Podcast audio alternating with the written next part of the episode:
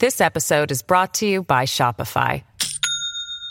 Do you have a point of sale system you can trust, or is it a real POS? You need Shopify for retail. From accepting payments to managing inventory, Shopify POS has everything you need to sell in person. Go to shopify.com slash system, all lowercase, to take your retail business to the next level today. That's shopify.com slash system.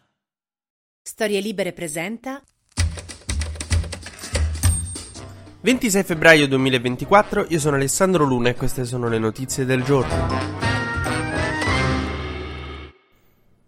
Dopo l'ennesima manganellata su studenti, Mattarella ha deciso di chiamare Piantedosi, il ministro degli interni, per dirgli a occhio e croce la stessa cosa che a un certo punto Ponzio Pilato disse ai centurioni che stavano a fustigare nostro Signore Gesù Cristo. Piano, piano, che me lo sfondi. Eh, ho capito, sì, però lasciaci qualcosa. Non contento, poi Mattarella ha pure chiamato Meloni per dirgli a occhio e croce la stessa cosa. Soprattutto Meloni quando si era insediata, no? quando aveva fatto il suo discorso per la prima volta alla Camera dei Deputati da Presidente del Consiglio, aveva detto io sono stata in minoranza, io sono stata in piazza con 10 persone il megafono, quindi comunque vada, io certo non reprimerò il dissenso, ma avrò rispetto per tutte le piazze, anche quelle che mi contesteranno, così disse, no, un anno fa. E già allora, insomma, io la guardavo come guardavo mio padre quando diceva, te stai tranquillo, lascia la Nutella qua e domani la ritrovi, non te devi preoccupare. E di fatti, insomma, un anno dopo ci siamo ritrovati con gli studenti che sembrano delle banane dopo una settimana che non le tocchi. Ora voi direte, è un caso che tutti gli studenti manganellati stavano casualmente tutti quanti partecipando a cortei pro-Palestina? Perché ci sono tante occasioni, non so, sono stato in un po' di piazze Novax, per esempio, dove c'erano situazioni ben più gravi, però non volavano a manganellata.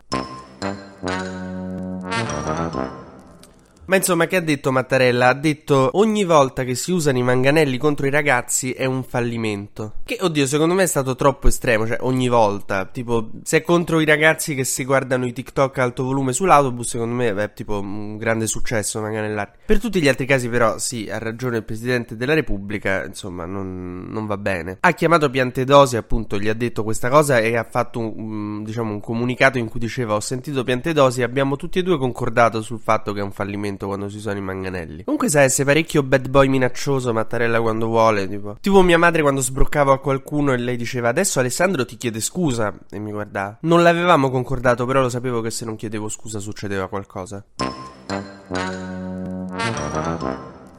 Ecco, poi Piantedosi diciamo che poteva gestirla meglio sta cosa, nel senso che, oddio, avrebbe dovuto subito condannare sta manganellata e dire siamo stati degli scemi. Però non si può dire perché è il capo dei poliziotti, quindi insomma in teoria li deve difendere, secondo lui. Solo che si è inventato sta cosa, no, stavamo difendendo la sinagoga, perché avevamo paura che gli studenti stessero andando ad aggredire la sinagoga e quindi la polizia ha dovuto sbarrare la strada, poi si è sentita cerchiata e ha manganellato. Questa è la tesi di Piantedosi. Se non che poi uno va a vedere perché abbiamo queste robe tipo che si chiamano chiamano cartine. Gli studenti di sinistra poi sono pieni di cartine specialmente lunghe. Insomma, se uno guarda la mappa di Pisa si accorge che la sinagoga è da proprio tutt'altra parte. Loro stavano cercando di andare soltanto in una piazza dove ci sta la sede della normale, della, dell'università. Quindi, cioè, siete dei callari, vi siete pure inventati una cavolata per dire, per difendere sta manganellata, che a sto punto, cioè che ce ne stiamo inventando, cioè dite che state proteggendo Gerusalemme, tanto luogo più, luogo meno. Stamattina scendo per strada, tiro un calcio sugli stinchi a una vecchietta, dico, guardi che stava andando verso la Mecca, io ero solo un po' preoccupato perché ci tengo al rispetto delle religioni. Puh! Poi dice, ma erano distanti solo alcune centinaia di metri e stai a Pisa, è, tipo, Pisa è una stazione della metropolitana di Roma, cioè, allora chiunque mette piede in piazza San Pietro o Manganelli perché si è avvicinato al Papa.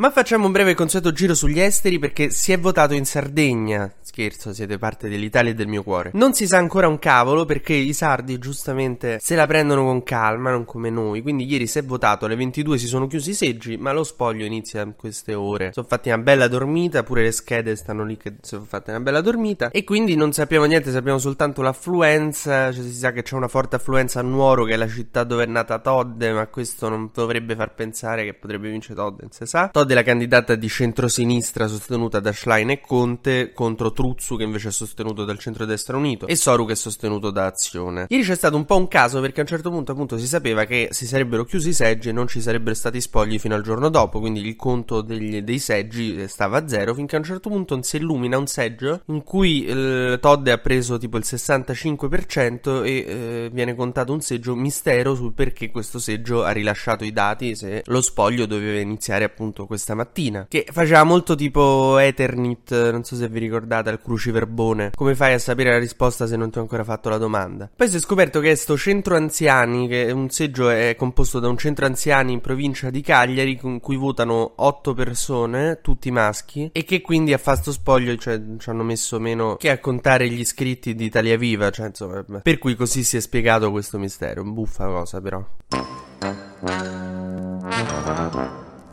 Mentre abbiamo un problema con la vedova simbolica, Marta Fascina, non so se vi ricordate, lei che aveva fatto un matrimonio simbolico con Berlusconi, che sempre nel suo dolore immenso che noi comprendiamo, però continua a andare poco in Parlamento e soprattutto ha dato un bucone al congresso di Forza Italia a cui aveva detto che ci sarebbe stata, Tagliani aveva detto che bello, c'è anche Marta Fascina e poi non si è presentata. Lei infatti ricordiamoci che è parlamentare, una deputata, da quando è morto Berlusconi lo scorso giugno è andata alla Camera dei Deputati, cioè al, nel suo posto di lavoro, due volte a dicembre e il 6 febbraio. Poi secondo la destra sono quelli del sud che non hanno voglia di lavorare. Cioè praticamente Marta Fascina sta a fare con la Camera dei Deputati quello che Chiara Ferragni ha fatto con la Milano Fashion Week. Sparì completamente. Stessa cosa al congresso di Forza Italia, per cui a un certo punto si stanno a innervosire pure in Forza Italia dice senti questa un pochino ci ha rotto i coglioni, per cui stanno pensando a che cosa fare, come cercare di mh, incentivarla a venire oppure proprio di mandarla a quel paese paese, toglierle la giustificazione è una delle idee, come a scuola, nota Lorenzo De Cicco su Repubblica, vogliono togliere la giustificazione a Marta Fascina. Perché non so se lo sapete, ma a Montecitorio, alla Camera dei Deputati, ci stanno le giustificazioni, cioè se tu non vai alla Camera, ti tolgono 200 euro ogni volta che non vai, a meno che non c'è una giustificazione, che sono due a seduta per partito, e se becca sempre Fascina, quindi mo i deputati di Forza Italia, da quando è morto Berlusconi, insomma, hanno meno possibilità di andare in posti o di saltare sedute, come a volte un parlamentare deve fare, eh, non c'è nulla di strano, per permettere a Marta Fascina di stare a casa. Allora, pare che appunto sia arrivata al capogruppo di Forza Italia questa richiesta di togliere le giustificazioni a Marta Fascina, così che ogni volta che non deve andare in Parlamento le tolgono 200 euro dallo stipendio, 200 euro fatto che lei ne abbia appena ereditati 10 milioni no, mi, mi, rende un po' questo piano poco però magari proprio si, si, si sconvolge per questi 200 euro e torna a fare il suo lavoro chi lo sa ma facciamo un breve consueto giro sugli esteri perché il corpo di Navalny è stato restituito alla madre che adesso vuole seppellirlo ma continua a esserle vietato il funerale pubblico, lei continua a volere cercare di farlo perché le persone che andavano d'accordo con Navalny possano salutarlo per un'ultima volta, Putin questa cosa la teme come la morte perché naturalmente il dissenso non deve manifestarsi pubblicamente in Russia. TG Luna torna domani mattina, sempre tra le 12 e le 13, su storielibere.fm.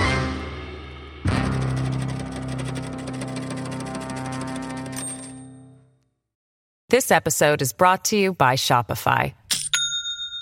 Do you have a point of sale system you can trust, or is it a real POS? You need Shopify for retail. From accepting payments to managing inventory, Shopify POS has everything you need to sell in person.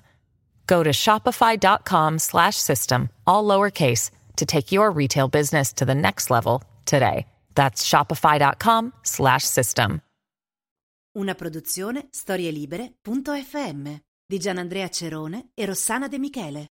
Coordinamento editoriale Guido Guenci.